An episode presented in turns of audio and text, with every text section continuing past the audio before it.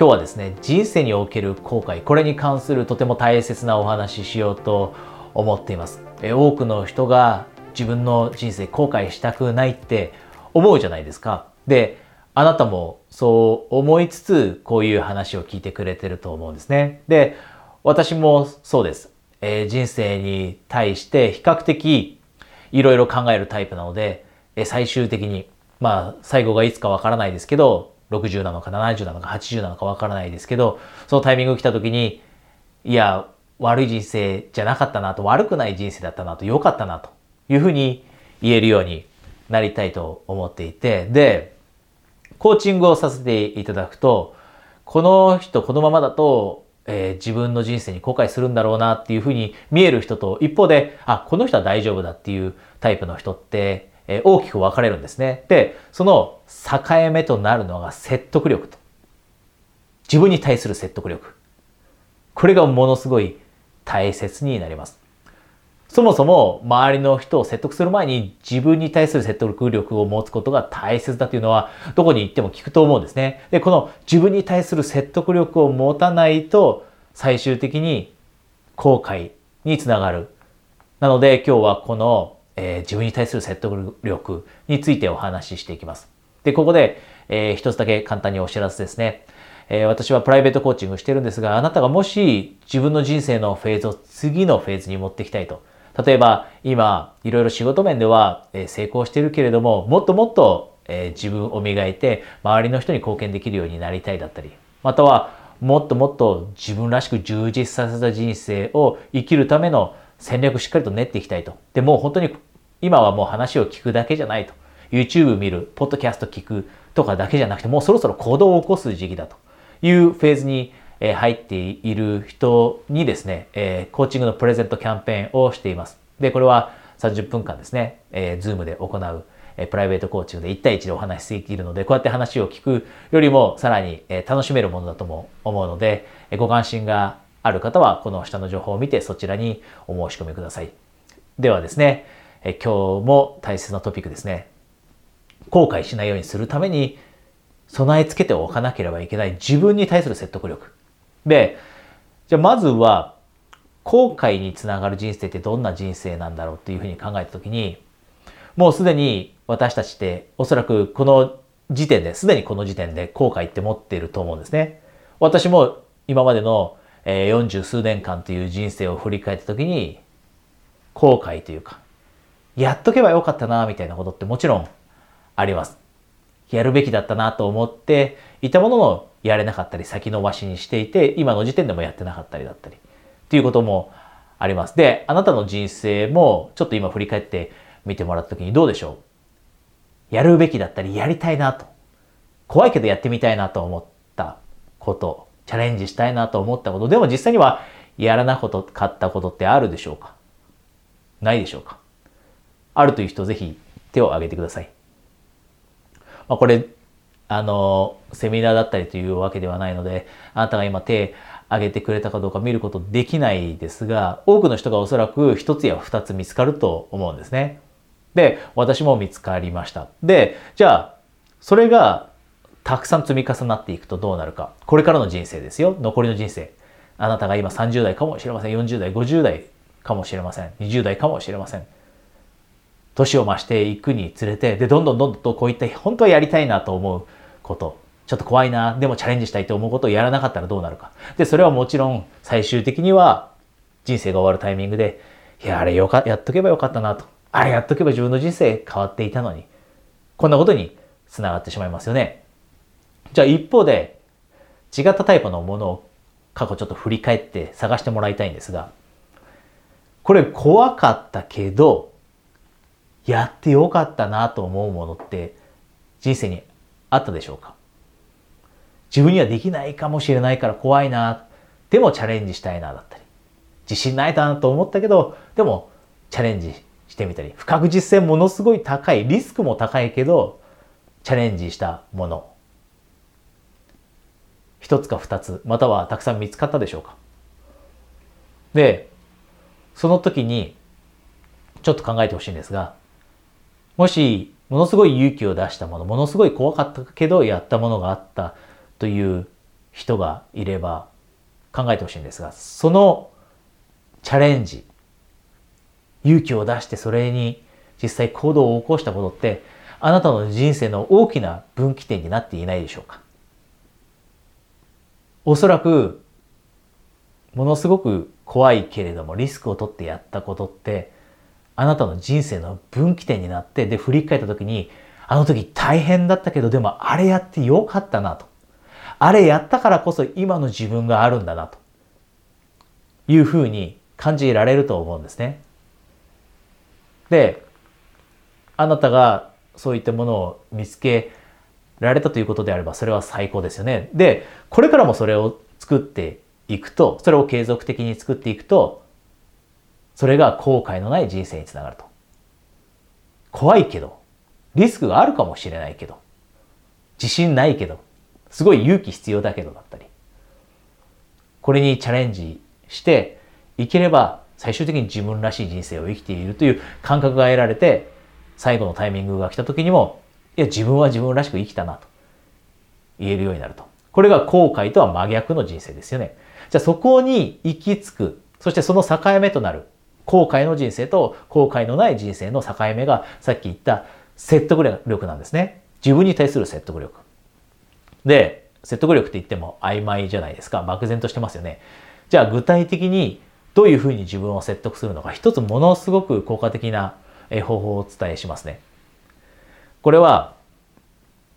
自分がなかなか行動を起こせないとき、やるべきことがあってとか、やりたいことがあって行動を起こせないとき、振り返ってみてもらうと、ものすごいわかると思うんですが、二つの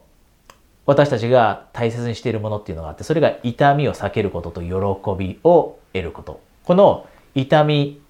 喜びセオリーって聞いたことある人たくさんいると思うんですね。私たち人って本質的に痛みを避けようという気持ちが働くと。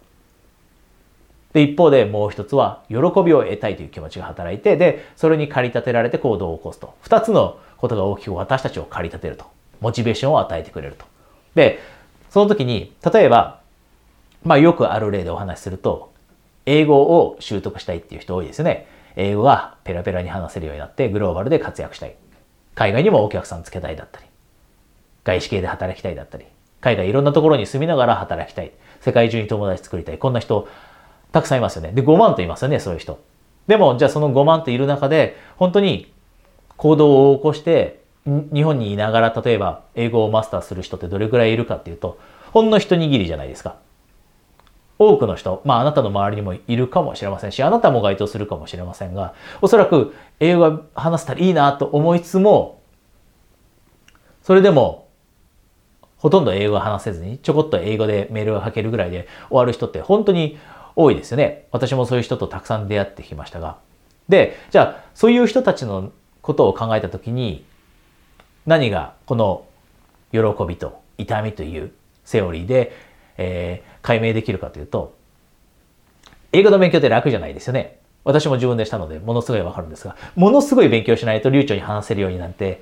ならないじゃないですか。で、じゃあその時に、結局最終的に本当に最終、あ最終的に流暢に話せるようになる、ならない人、ごめんなさい、ならない人ですね。流暢に話せるようにならない人っていうのは、そもそも勉強をするっていうその過程、例えば働きながら英語の勉強するって大変じゃないですか。で、朝早く起きて勉強する必要はありますよね、もちろん。で、移動中にも英語の勉強する必要はありますよね、もちろん。で、家に仕事から帰ってきて勉強する必要もありますよね。で、週末勉強する必要もありますよね。もしペラペラになりたいのであれば。で、この過程を考えたときに、この過程を頭にイメージしたときに、それがものすごい痛みになるんですね。それが痛みになると。で、一方で、その人たちが、将来思い描いている喜び、英語を話せるようになったらどうなるんだろうという喜びが遠くに感じていて、その喜びが小さく感じてしまうと。つまり痛みの方が、今行動を起こして英語をマスターするという痛みの方が大きすぎると。で、これが大きいことによって行動を起こさない。自分の中で今の勉強しなきゃいけないっていう痛みの方が大きすぎると。で、将来の痛みなんておそらく多くの人が英語は話せなくなっても別にいいというぐらいに思ってるんですよね。本当に英語をマスターする人って、いやもう英語を習得しないと自分のアイデンティティが損なわれるぐらい、それぐらい強く思ってます。で、そうすると、その人たちが将来英語を話せないっていうことを想像しただけでもものすごい痛みになります。そんなこと考えられないと。で、そうすると、これシーソーで考えてほしいんですが、今、行動を起こすという痛み、勉強しなきゃいけないという痛みよりも、将来このまま英語は話せなくて後悔する痛みの方が、英語をマスターしてしまう人にとっては大きいと。そうすると、こうなりますよね。こっちが将来、英語が話せなかったらもう嫌だっていう強い気持ち。強い痛み。で、一方で、今勉強するのは大変っていう痛み。本当に英語をマスターしてしまう人ってこっちの痛みの方が大きいんですね。で、そうすると、このシーソーの作用が働いて、こっちが勝ってるので、自分を説得させられるんです。将来、ずっとこのまま話せないで終わったら絶対後悔するよね、自分と。その後悔を味わうぐらいだったら、今ちょっと大変かもしれないけど、こっちの部分ですね。今ちょっと大変かもしれないけど、でもやろうと。こんな風に、こんな風に考えられる人。痛みの部分で。で、逆に、